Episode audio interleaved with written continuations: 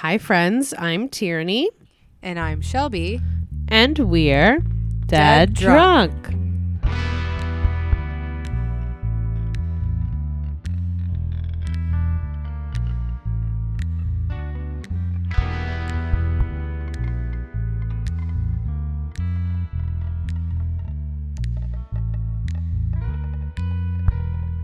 Another day in quarantine.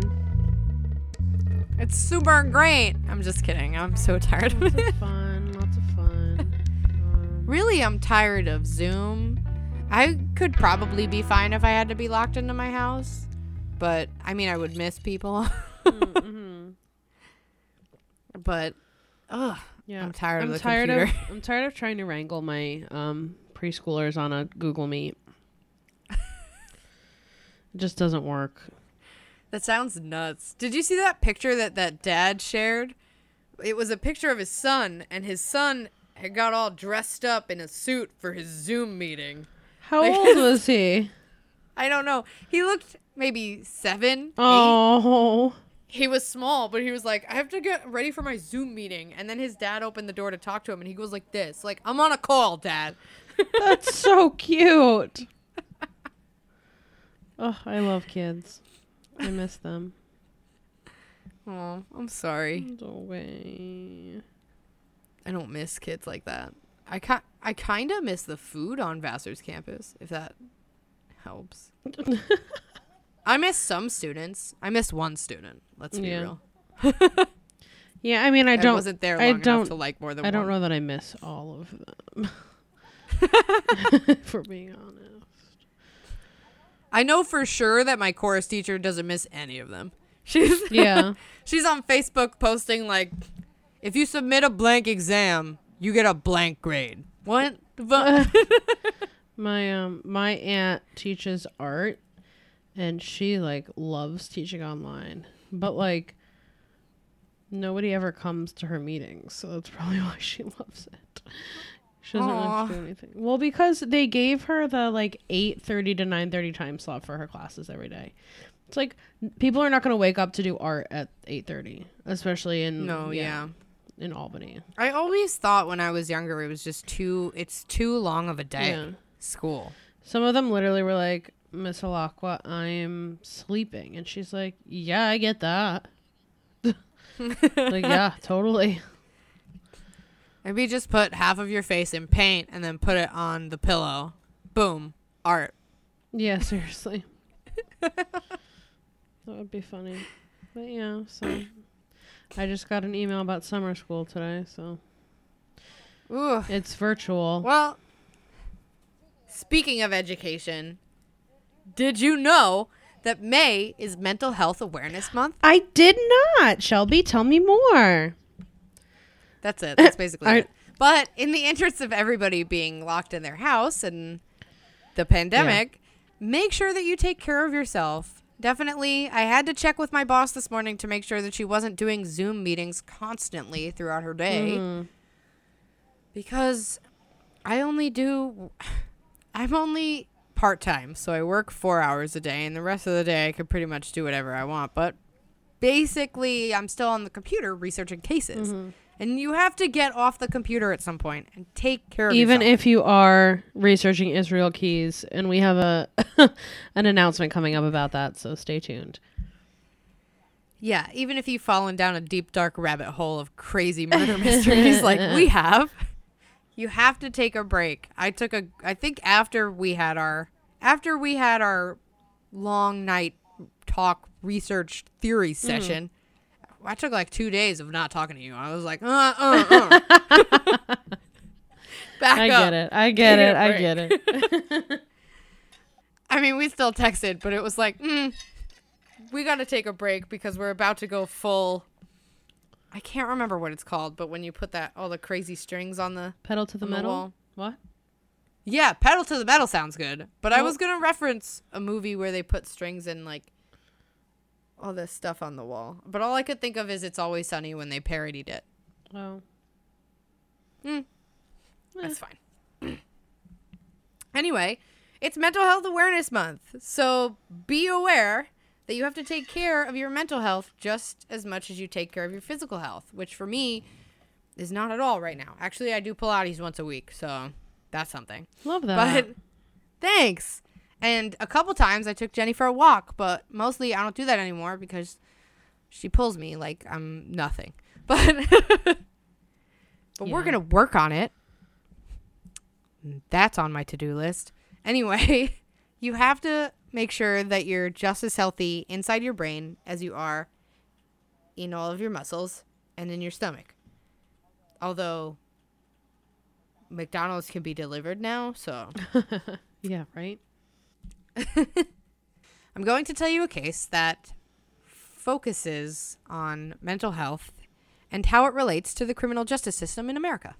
Love that journey for us. Yes, Queen. Because this case, or rather the crime, takes place in Oregon, our drink today is the signature drink of Oregon. I don't really know who decided it, so if you're an Oregonian and you would like to dispute it, you can. But the cocktail is a sloe gin fizz. Yes. So what you're going to do is add the recipe calls for 1 ounce of sloe gin and 1 ounce gin. You could just do 2 ounces of gin. Yeah, isn't sloe gin like a plum gin? Yeah. If I have time, you will know when you look at our Instagram.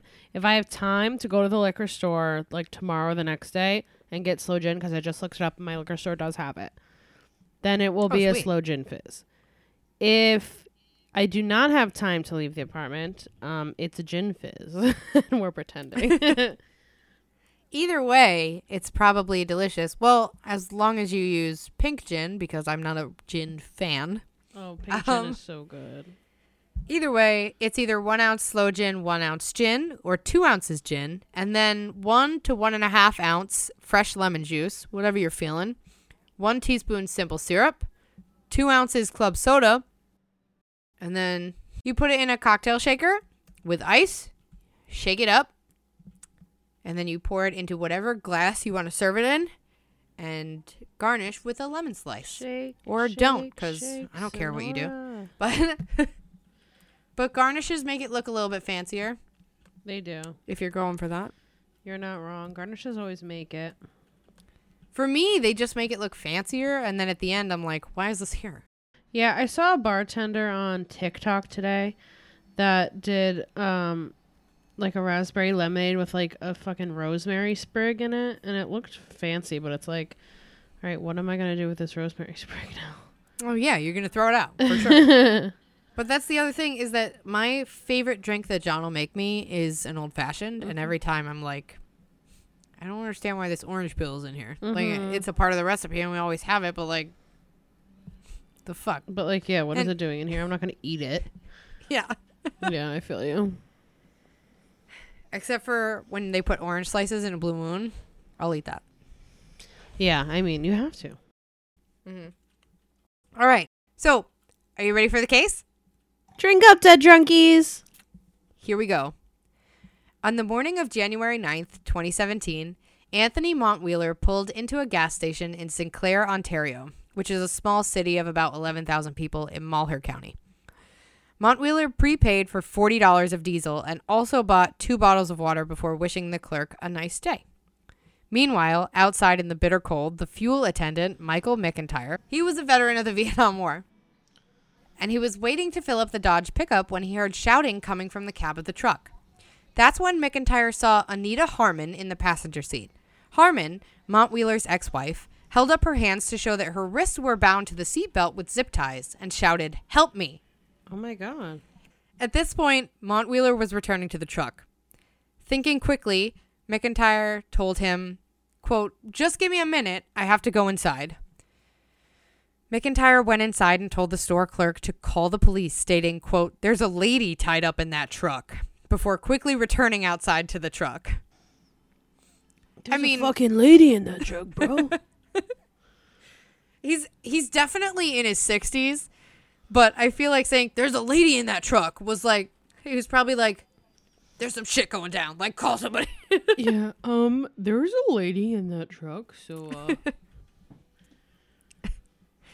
The 49-year-old Montwheeler, who stood at around 6 feet tall and was slightly overweight, was wearing a blue hooded sweatshirt and a tan baseball cap and sitting with one leg hanging out of the open door of his truck as if nothing was wrong. When McIntyre finished putting $40 worth of diesel into the truck, he told Montwheeler to wait because the cops were on their way. According to McIntyre, Montwheeler held his gaze for a moment before reaching for something behind the driver's seat. Montwheeler then flashed a wide-eyed expression at the attendant as he pulled out an outdoor angler fillet knife and plunged it into Harmon's neck. Oh, my God. McIntyre then yelled out, "He just cut her throat." What the hell? This is the point in the story where I always go, why did he tell him that he called the police? But... yeah. But it was probably what he thought would delay him. What do you mean? He had already finished putting the gas in his car, and he still needed him to stay there to wait for the police. So I'm guessing that McIntyre thought this would keep him here if he knew the police were on his way. Why would that keep him there? If you tell me the police are coming, I'm getting out of there. Yeah, I'm not sure. A customer who had just brought his box of donuts to the counter heard the yell and ran outside to help. This Good Samaritan later told the police that when he reached the pickup truck, he could see that the area around Harmon's jugular was, quote, all gone. Despite the two men's attempts to intervene, Montwheeler fended them both off with his left hand and continued to stab Harmon in the chest with his right. Then Montwheeler got the door to his Dodge closed and took off, driving right through a snowbank that separated the gas station from the street. A patrol car then saw Montwheeler's truck pass through an intersection in the center of Ontario near Rusty's Pancake and Steakhouse. Pancake and Steakhouse sounds amazing. Yeah, I would love to go to a Pancake and Steakhouse. That's like the fucking Golden Corral. Like I've only been to the Golden Corral once, and my only memory is I went with my grandparents and they brought us there. And we went there for breakfast, and then it was like 10:30 and they were like, "Hold up," and made us sit there at the Golden Corral for half an hour until they brought the lunch out, and then we ate lunch. That's amazing. That's like if you don't know, Tierney made up this thing in college where you eat somewhere and then you immediately go eat somewhere else, and it's called a bang bang. Yes. That sounds like a bang bang that you could do without moving. Right. It's like a bang bang for the price of one bang. That makes me want to go to Golden Corral. I've actually never been, but I just associate it with bad food because it's right next to Texas Roadhouse on Route 9. And you don't like Texas Roadhouse. Hot take. I have a huge problem with them, and it's their cinnamon butter. Oh, my God. You don't. That's like literally the one thing that I go to. It's because I expected regular butter for my biscuits. And it's like a fin. It's good. I'm not saying it's not good, but it doesn't make sense. It doesn't make sense. Is it's not, you know, it was good every time, and it's gone now. R.I.P. Bugaboo's bread. Oh fuck!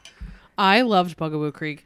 There was one in Albany in Crossgates, and I still have this very vivid memory because there was like a tree that was very creepy outside of it, and it had eyes, and it would like talk to you. Yeah, it was like a Christmas tree. Yes, and this one time I was like, okay, bye. And the minute I said bye, it said, "Have a nice day." And I thought it was talking to me. Anyway, how do we get here? I have Rusty's no idea. Pancake and Steakhouse. So anyway, Montwheeler was driving past Rusty's Pancake and Steakhouse at a, quote, normal rate of speed. But the police had already been called, so they immediately gave chase. As soon as they gave chase, Montwheeler turned onto a 2-lane highway and took off speeding at 90 miles per hour. Okay. David Bates and his wife, Jessica, were in their Ford Excursion heading to work at the St. Alphonsus Medical Center, where David worked as a radiology manager and Jessica was an ultrasound technician. Why do I feel like since they're good people, something bad's going to happen to them? Yeah. The mother of 5 later recalled that they typically took separate cars into work, but due to the amount of snow on the roads that day, David, quote, "decided he would just drive me in so he'd know that I made it safe." Aww. Yeah. When Montwheeler's truck crossed into their lane, David tried to avoid the head-on collision by veering to the right, but the snowbanks all but eliminated the shoulder of the road. Jessica later stated that the last thing she remembers from the collision was, quote, the sound of the change drawer smashing into the dash. Blackout. No. Jessica survived with a concussion, 3 broken ribs, a fractured hand, and a collapsed lung.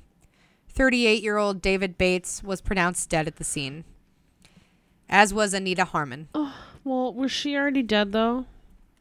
She might have been. Oh, my God. Montwheeler was taken into custody, but due to his minor injuries sustained in the crash, he spent the night at St. Alphonsus Hospital in Boise. According to the nursing staff, he only woke to ask for a cup of ice and occasionally complain about his pain. Montwheeler also claimed to the hospital staff that he was there due to a fall. When one of the nurses mentioned the crash, Montwheeler replied, saying, quote, that's not true. Don't go there. I'm here because I fell.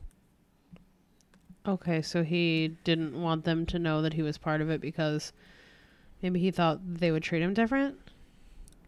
I don't know. I feel like it's something internal where he doesn't want to acknowledge it. Like he's in denial. Yeah. That's what it felt like to me, but you might be right too. He might have just not wanted the hospital. Yeah, I mean, I don't know. All the times that I watch Grey's Anatomy and like there are bad people that come in and they struggle mentally whether or not they should treat them like a regular patient. You know what I mean? Yeah. I feel like if I was a doctor and somebody came in and was like, oh, this person literally just murdered somebody, I would be like, what?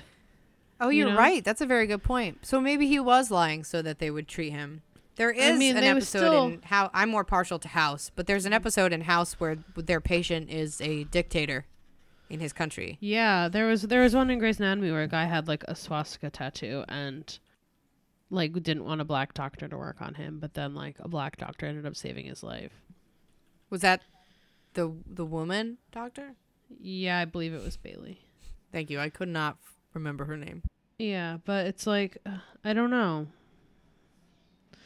I feel like if I don't know. I mean, because of how into true crime I am, I would want a murderer to survive so we could like get the answers. You know what I mean? Right. But I don't know. Yeah, I don't know. I think it's really hard to make those kinds of calls when you're a healthcare professional because obviously everything inside you and from your training tells you that you are supposed to save this person, but probably you're thinking, is this person worth saving? Right. Like, this person just took somebody else's life. Am I supposed to save theirs? Yeah. But really, you don't want to make that call. Like, that's not an easy call. So I don't play God out here. At the crash site, officers searched the Dodge pickup and found an empty package of latex gloves, heavy-duty zip ties, a roll of duct tape, 100 or so feet of rope, a small pair of binoculars, a black nylon scabbard on the driver's side floorboard, and the bloodied fillet knife on the floor next to the passenger seat. Investigators also found that Anthony Montwheeler had an extensive criminal record that included multiple counts of theft and attempted fraud, but only one previous incident of violence. Are you ready? Yeah. In 1996... 2 decades earlier, Montwheeler kidnapped his then wife and son at gunpoint in Baker City, Oregon. What? Yeah. He kidnapped somebody? Pretty similar deal.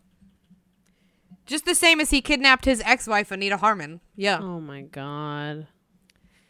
In this case, Montwheeler was found, quote, guilty except for insanity, meaning that he would not go to prison and instead would remain under state jurisdiction for the maximum possible sentence. For Montwheeler, this was 70 years.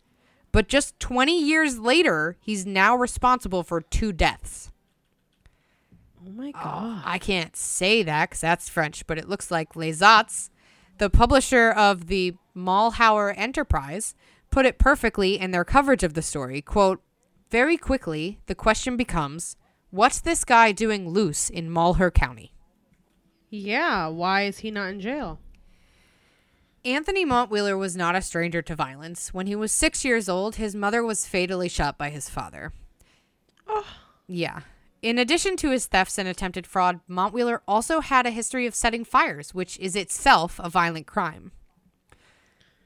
And is also one of the McDonald's triad, which I always like to bring up.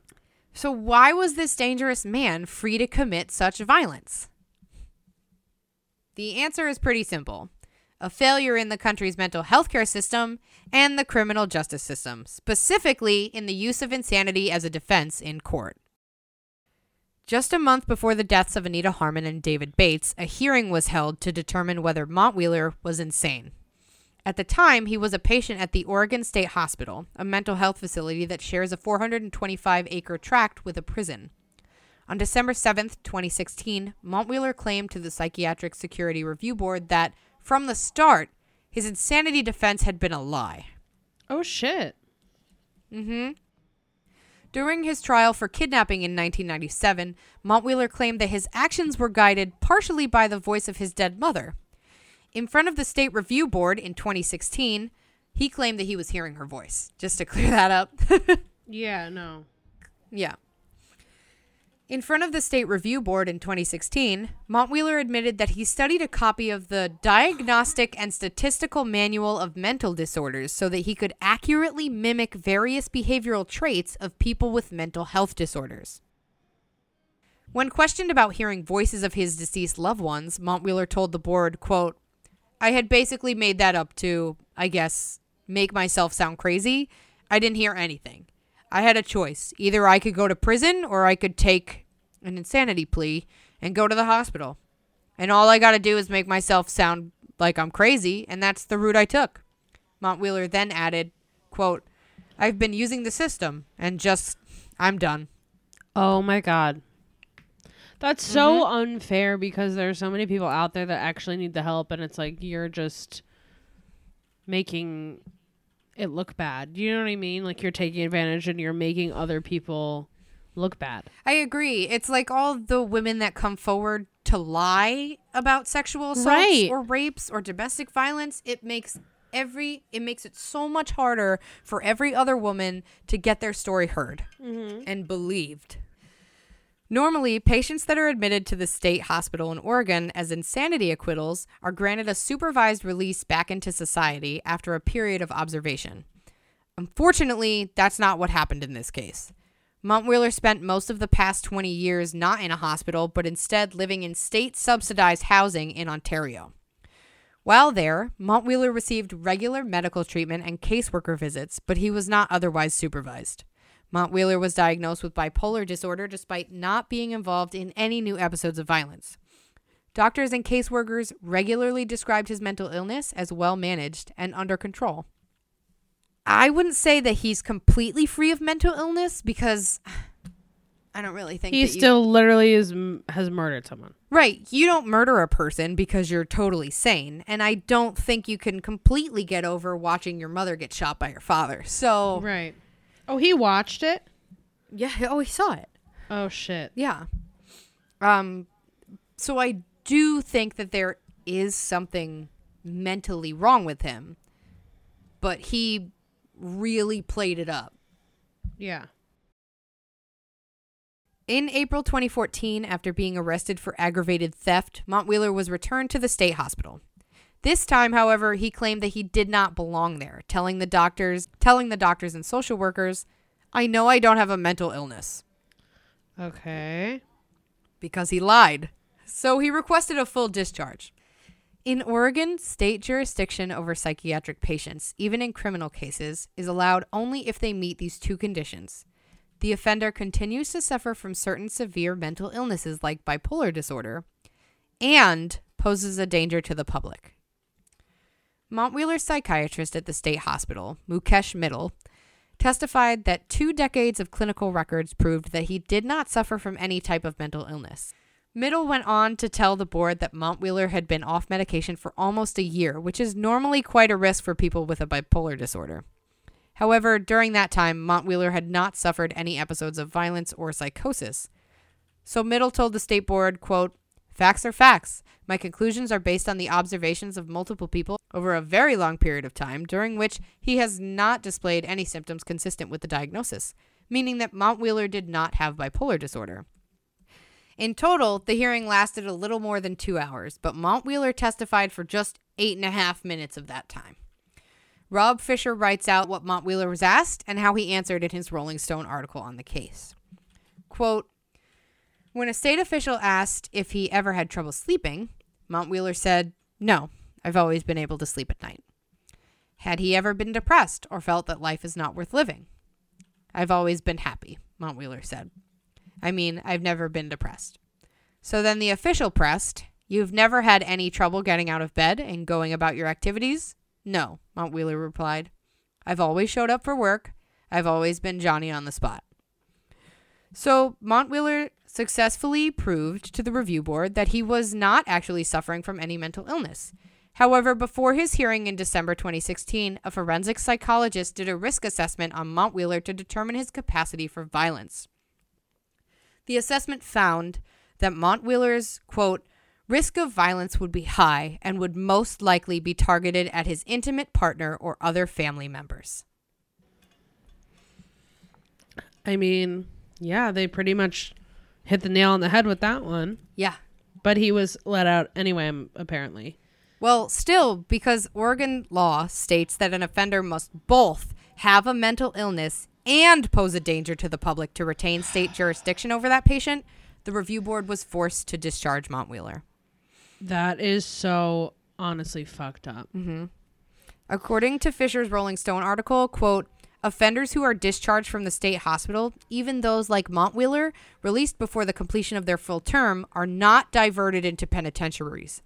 They are set free without additional oversight or guaranteed access to state mental health care. So even if you are suffering from a mental illness, but you no longer pose a danger to society, you are released and given no further care. How?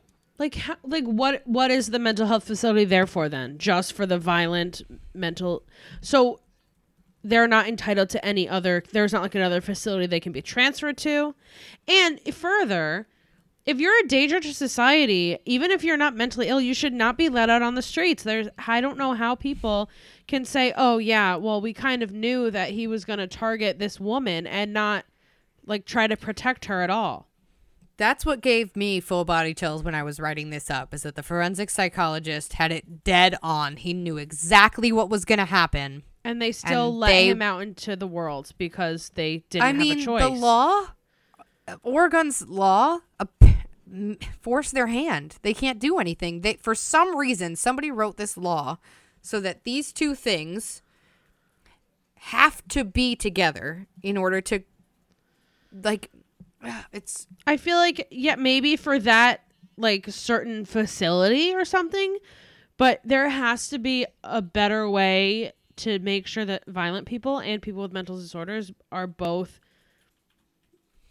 covered somehow. Exactly. And even if he isn't suffering from a mental illness anymore, he was still given a sentence of 70 years and only served 20. So he should have been diverted into a penitentiary. It doesn't make sense. Right. Yeah. He should have gone to jail. They just released him, though.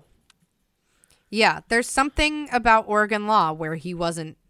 That makes me so sent mad. To a penitentiary. I'm so mad. Like, yeah, like this woman, this poor woman's life could have been saved, and the life of the random person that was affected, and not to mention that his wife's life is now forever changed because of this guy. Yeah, like it wasn't an easy decision for the state review board to make. Their hands were essentially tied by Oregon state law. The board's chair, Kate Lieber, who is also a licensed attorney based in Portland, was one of the members clearly upset by Montwheeler's discharge. Fisher captures her reaction in his article, writing, quote, while maintaining a lie for 20 years, she noted, Montwheeler had avoided prison, lived rent-free, and received expensive care from trained professionals. Yeah. Just before Montwheeler walked out the door as a free man, Lieber told him, quote, my hope is that you'll do the right thing. I am sincerely worried that you won't. Yeah. And unfortunately, she was right in her worry. Oh, my God. Just about a month later, like I told you, Montwheeler would take two lives. I don't understand how this is allowed to happen. Well, the requirements for claiming insanity are almost laughably simple. Do you know what it takes to plead insanity in a court of law? No. A defendant may have a claim to the insanity defense if, due to mental illness, they were unable to tell the difference between right and wrong or conform to the law. According to Fisher in his article, quote, in practice, the plea presents countless problems, not least of which is defining what it means to be insane. In the court of law, as we saw with Montwheeler, an offender either does or does not suffer from a mental illness. However, people can show signs of more than one mental illness with an array of symptoms while suffering from other serious issues like substance abuse or anxiety. But in the court of law, if you don't know what right or wrong is, you can plead insanity. So I could kill somebody, go to jail, or go to trial, and be like, well, there were voices in my head that told me that I was doing the right thing. And I can plead insanity? Mm-hmm. Yep, that's what Montwheeler did. You don't need any evidence of a mental illness. You will get examined. They'll examine you. Forensic psychologist or psychiatrist. Montwheeler just studied a book. Yeah, so basically if you're a good actor. Mm-hmm. In Fisher's article, which I'll quote a lot because it seems to be the authority on this case, he quotes Jennifer Scheme, a professor of psychology at UC Berkeley, who said, quote, what we've learned is that it's much more squishy than the determinations that we have to make in the legal system. But the system, I think, like to believe that it can sort the bad people into prison and justice settings and the mad, for a lack of a better term, people, into psychiatric and mental health service settings. We tend to think that most of the cases we talk about are insane on some level or another, but the law separates mental illness from the kind of behavior that we consider psycho. Fisher writes in his article, quote, antisocial personality disorders, or psychopathy, which manifests in traits like a lack of empathy, a transactional nature, emotional volatility, and what experts call criminal thinking, do not meet the threshold of the insanity defense. One mental health official is even quoted in Fisher's article stating that they don't want the insanity defense redefined because, quote, those folks, that's who the prison system is for. Interesting. So it's crazy to me because antisocial personality disorders and psychopathy sounds like something that should be, it actually sounded like they were describing one of my exes who's really good for prison. Mm-hmm, so like, mm-hmm. Speaking from experience, I agree. Yeah. So I do feel like that's who prison is for. Many jurisdictions have actually attempted to get rid of the insanity defense altogether, since it is usually viewed as a way for violent criminals to get out of serving prison time. Fisher writes, quote, in the 1970s, nearly a dozen states adopted a new judgment known as guilty but mentally ill, which simply sent offenders to prison. In 1979, Montana repealed the insanity defense altogether, and Idaho, Utah, and Kansas eventually followed suit. This is why when Montwheeler kidnapped his ex-wife Anita Harmon from her home in Idaho, he drove her across the state lines to Oregon. Montwheeler knew that Oregon still had an insanity defense. Idaho doesn't. This is the problem with, because there is a huge problem with mentally ill people just being thrown in jail. I agree. I believe the problem is with the definition of insanity in the eyes of the court. Yeah, 100%. Mm-hmm. On April 28th, 2017, after Montwheeler's attorneys brought up the idea of an insanity defense, the Malheur, sorry, I keep saying this county name different, but Oregonians, tell me how it's said. The Malheur County District Attorney, Dave Goldthorpe, asked that Montwheeler get evaluated to see whether or not he was fit to stand trial. Then, on June 20th, 2017, a judge ordered Montwheeler sent to the state hospital for evaluation after she had doubts about him standing trial in his defense. This is currently, like right after the murder, stabbing Anita. Okay. Mm-hmm. On September 1st, 2017, Montwheeler was taken to the hospital for evaluation, and it wasn't until January 11th, 2018 that they submitted their reports to the court. According to the Idaho Statesman, the hospital found that Montwheeler was not fit to stand trial because he was depressed over his circumstances. That report claimed that he would need 3 to 6 months for treatment to get him fit enough for trial. He should be depressed, though. Yeah, I mean... Makes sense. Apparently, though, those 3 to 6 months weren't enough time for Montwheeler to get ready for trial. And on September 18th, 2018, a judge found that he still wasn't fit and ordered him to stay at the hospital for treatment. Finally, on December 19th, 2018, the state hospital reported that Montwheeler was ready to stand trial. And on January 4th, 2019, a judge declared that Montwheeler was fit for trial and could now enter a plea. I couldn't find anything in my research about his plea, which leads me to believe that it was postponed again. Okay. In 2018, Jessica Bates attempted to sue the state of Oregon on behalf of her deceased husband and their 5 children.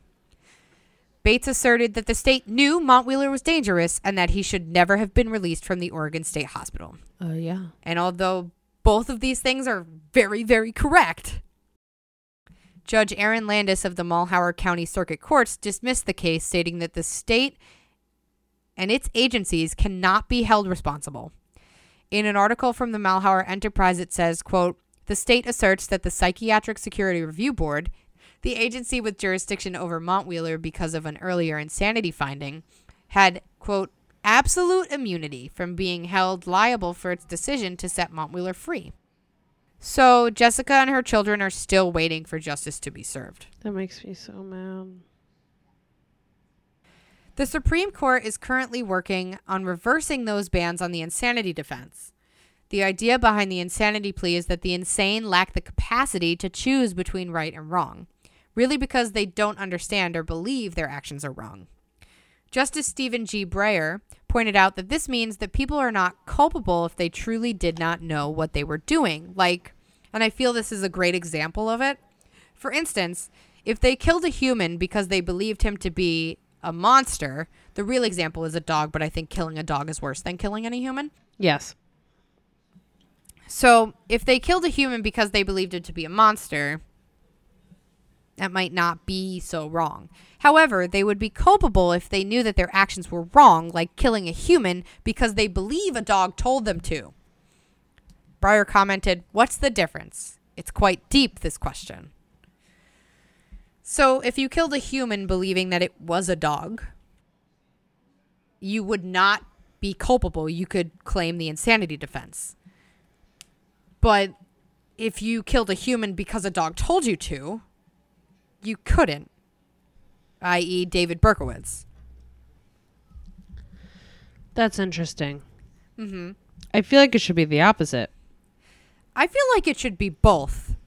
Well, really, yeah, but also, like, why would you kill a dog? Well, that in itself is like you're insane. Yeah, but like you should probably be put to death if you kill a dog. I fully support the death penalty if you kill a dog. Yeah, 100%. Mm-hmm.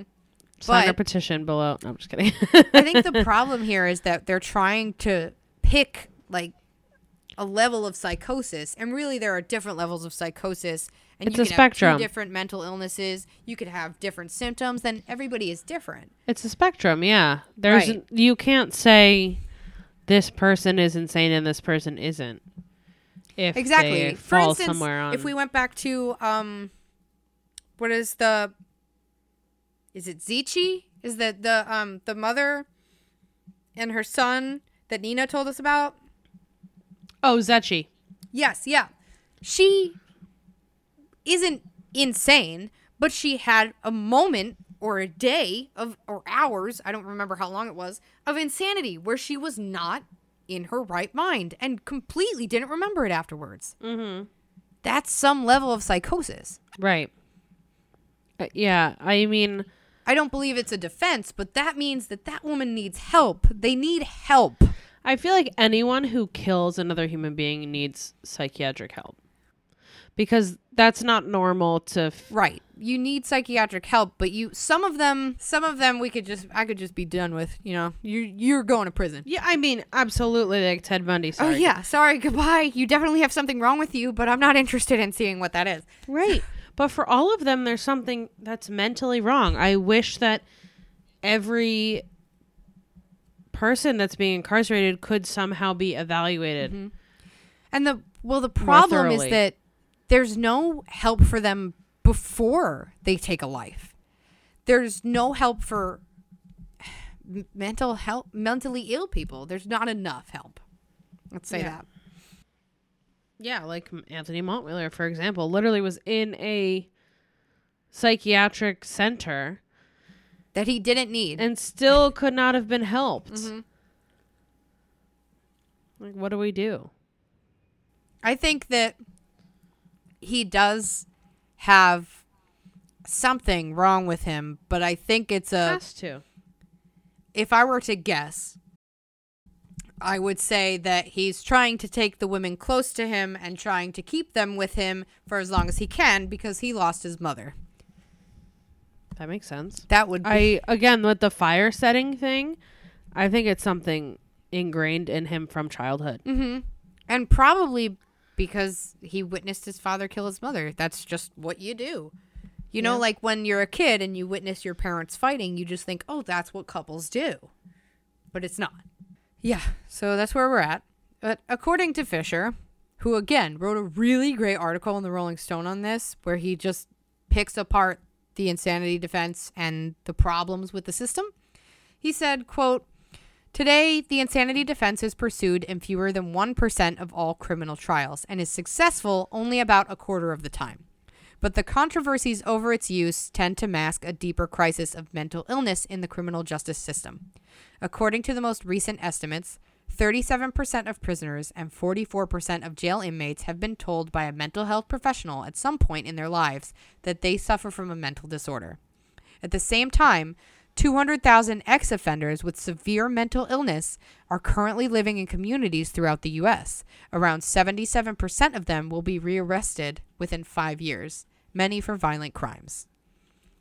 That makes sense. So, as we've said many times before, and in this episode also, the system is broken. But here, it's pretty clear what the issue is that people with mental illness need help. And the insanity defense... Insanity needs to be redefined in our court of law. 100%. It's crazy. It is because, I feel like anybody who takes another human's life needs mental help. Oh, I agree 100%. But the idea of our prison system is rehabilitation, right? So, I mean, that's not what it turned into, but that's... The original reason, right, is to be rehabilitated. Right. And for some people, they are rehabilitated. In some cases, people with mental illnesses will never not be a danger to the public. But there are some people with mental illnesses that just need help. Mm-hmm. For instance, I think if Randy Stair had gotten help and talked to somebody about his clear gender issues, he may not have killed his coworkers. Elliot Rodger, on the other hand, is a very good example of somebody getting help and still posing a danger to society. Yeah. So that's the thing, is that mental illness really has to be examined and taken seriously. And that's why your mental health has to be taken just as seriously as your body health. And it's crazy, too, because it's such a spectrum and it's so different case to case. So, like, even if, you know, one type of rehabilitation helps a certain kind of person... You don't know that that's going to help somebody else. Exactly. Do you know what I mean? Like, everything is so case to case with mental health. Oh, yeah. What works for one of your students, I'm sure, doesn't work for everybody else. Exactly. Good. Yeah. One of my, like, biggest things is that, like, equity in education is not treating every student the same, but it's making sure every student has what they personally need to succeed. Mm-hmm. And it should be the same in our healthcare system. Everybody... Yeah. should get what they need to be healthy physically and mentally and emotionally. Yeah, and that might not be what another person needs. That might be the opposite of what a different person needs. It's case to case. I don't know another better way to say that, but... Exactly. So that's why Mental Health Awareness Month is really important. You got to be aware of what you're feeling and what you need. And if you need to talk to a professional, do that. Especially during this pandemic. Mm-hmm. I feel like a lot of people are struggling because everything is new and Exactly. If you want to talk to a professional, you can. If you want to talk to us, you can email us. I was going to say that. We're around. If you need somebody to talk to, here we are. We're sitting at home. Yeah, I like to think of myself as a pretty good listener. But, I mean, if you're struggling with something, it's okay. It's okay to not be okay. It's not okay 100%. To kidnap your ex-wife and then kill them and an innocent father of five. It's okay to not be okay, though. Say it louder for the people in the back. It's okay. You're gonna be okay. It's okay to not be okay, dudes. That being said, you can seek comfort and therapy in your friends, because I know that our healthcare system sucks. So yeah. Check on your friends. Check on your friends. Even your strong friends that you think, oh, she good. She might not be. Mm-hmm. Mm-hmm. Or he might not be. Or they might not be. So, or, yeah, he, she, they, them. I, Wumbo, you. I'm sorry. I'm not making fun of it. I just really love the Wumbo. I, Wumbo, he, Wumbo, she, Wumbo, they, Wumbo. So, yeah, I know this is kind of a bleak outlook episode, but I think that it's important. I think it is really important. And I think that people are starting to pay attention to mental illness and mental health.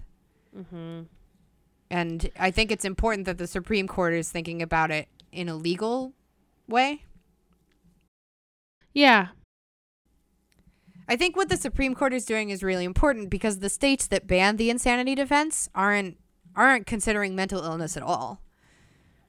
Which you should. I think in some ways, I know we haven't talked about her, but I do think in some ways Eileen Wuornos had a lot of mental illness, and she didn't have anybody taking care of that. And I'm not saying that's why she killed 7 men, but again, there has to be something wrong with you mentally if you're going to take the life of another person. Yeah, so I'm sorry about this one being so bleak, but what could we do to chase this one down, Tyr? You want to do 2 truths and a lie? Sure, yeah. So if you want to email us with your experiences with our healthcare system and mental health, or just to talk or hear, you can reach us at deaddrunkpod@gmail.com. If you want to share a picture of the drink, or just send us a DM with a smiley face, we like that too. We love emojis. You can send it to us on Instagram at deaddrunkcrime, and on Twitter at deaddrunkcrime. And on Facebook, you can find our page, Dead Drunk, a True Crime Podcast. And you can read all about this case and dive deeper into the sources. I highly suggest Fisher's Rolling Stone article. It was a really interesting read. On our website at deaddrunkpodcast.com. And I think that's it. Oh, we have merch. If you want to buy yourself something to give yourself a little pick-me-up, or you just want to, which is fine. You can find it in our show notes and linked in the blog posts on our website. Yeah, it's a Spreadshirt site. There's lots of letters. There's lots of alphabets. I'm wearing one right now. Yes.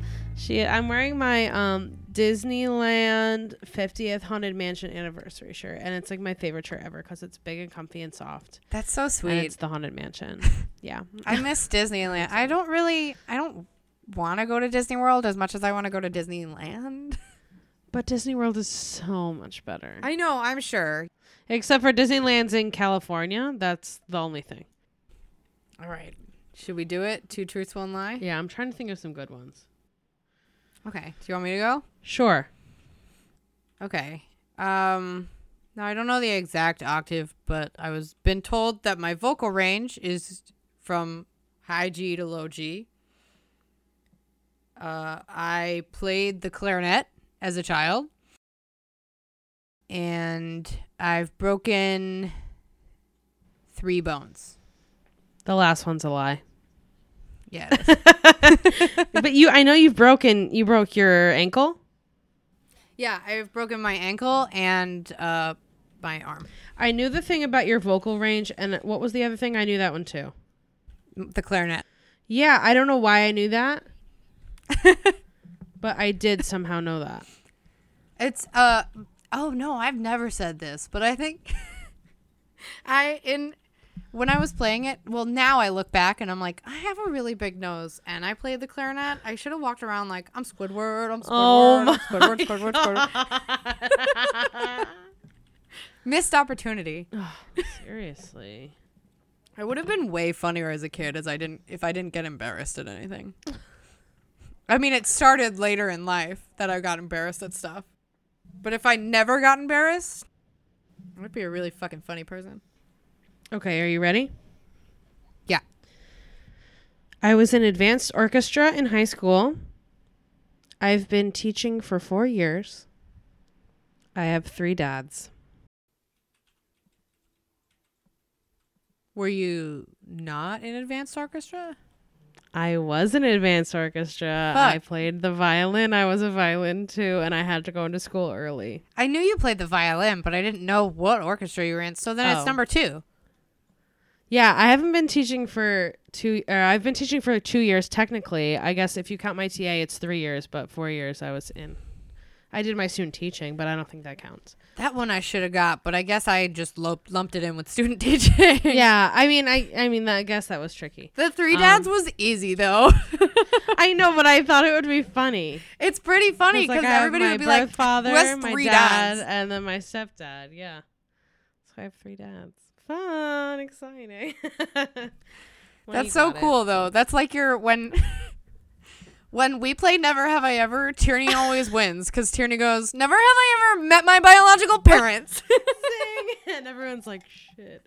And then some people are like, I'm so sorry. And I'm like, it's literally fine. Was it? I think it was your freshman year that you came back to the suite and were like, we played Never Have I Ever as an icebreaker. And I said, Never have I ever met my biological parents. And everybody was like, oh.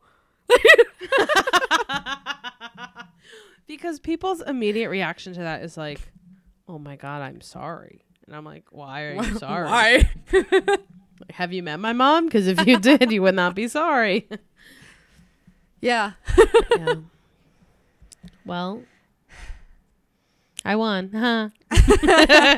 Yeah, I'm really bad at that game. But I thought I came up with some pretty decent ones. You did. I just know you too well. Usually I come up with really shitty ones. At first I was like, should I say I have blonde hair? And I was like, no, that's the lie, you idiot. So like I'm literally looking at you right now. I know, but even like regularly my hair isn't blonde. Like my Yeah, I know. It's fine. Yeah, I made my Facebook avatar the other day and I had to make me blonde because there was no ombre option. And Liz was like, I saw you talking about that on Facebook. There's no ombre. Yeah. And Liz was like, you should have made yourself brunette. Like, I think of you as a brunette. And I'm like, I think that most of my hair is blonde, though. I think so, like, too. I don't know. It's happened. Liz knows you as a brunette. Yeah. That's what, you know what was so strange is that I also still think I am a brunette. My hair is currently blonde. Well, currently it's blue. But my... Yeah. But my hair is blonde as a regular color. And at Vassar, they didn't know at all that I had brown hair. Oh. Yeah, that's good. That means that your hair was done well. It was. Yeah. Locks that rock. I love locks that rock. They switched places with Hudson Valley Tattoo. I know, but their place looks cute. I mean, I walked in and was like, whoa, like I got a tattoo in here. This is trippy. Oh, you went to the new place? Mm-hmm. But it looks pretty cute. I have not been over to their new place because they weren't open, but Karen told me, they're doing awesome stuff with it. They're gonna turn the upstairs area into like a drafting area. Mm-hmm. And I love that. I can't wait for space there too. It's gonna be great. I can't wait to get a tattoo. Go get matching tattoos when the pandemic is over. Yes. First thing, tattoos. Second thing, planning the 45 million vacations we planned. Oh yeah, we'll do it all. Yeah. All right. Bye, Mom. Bye, Molly.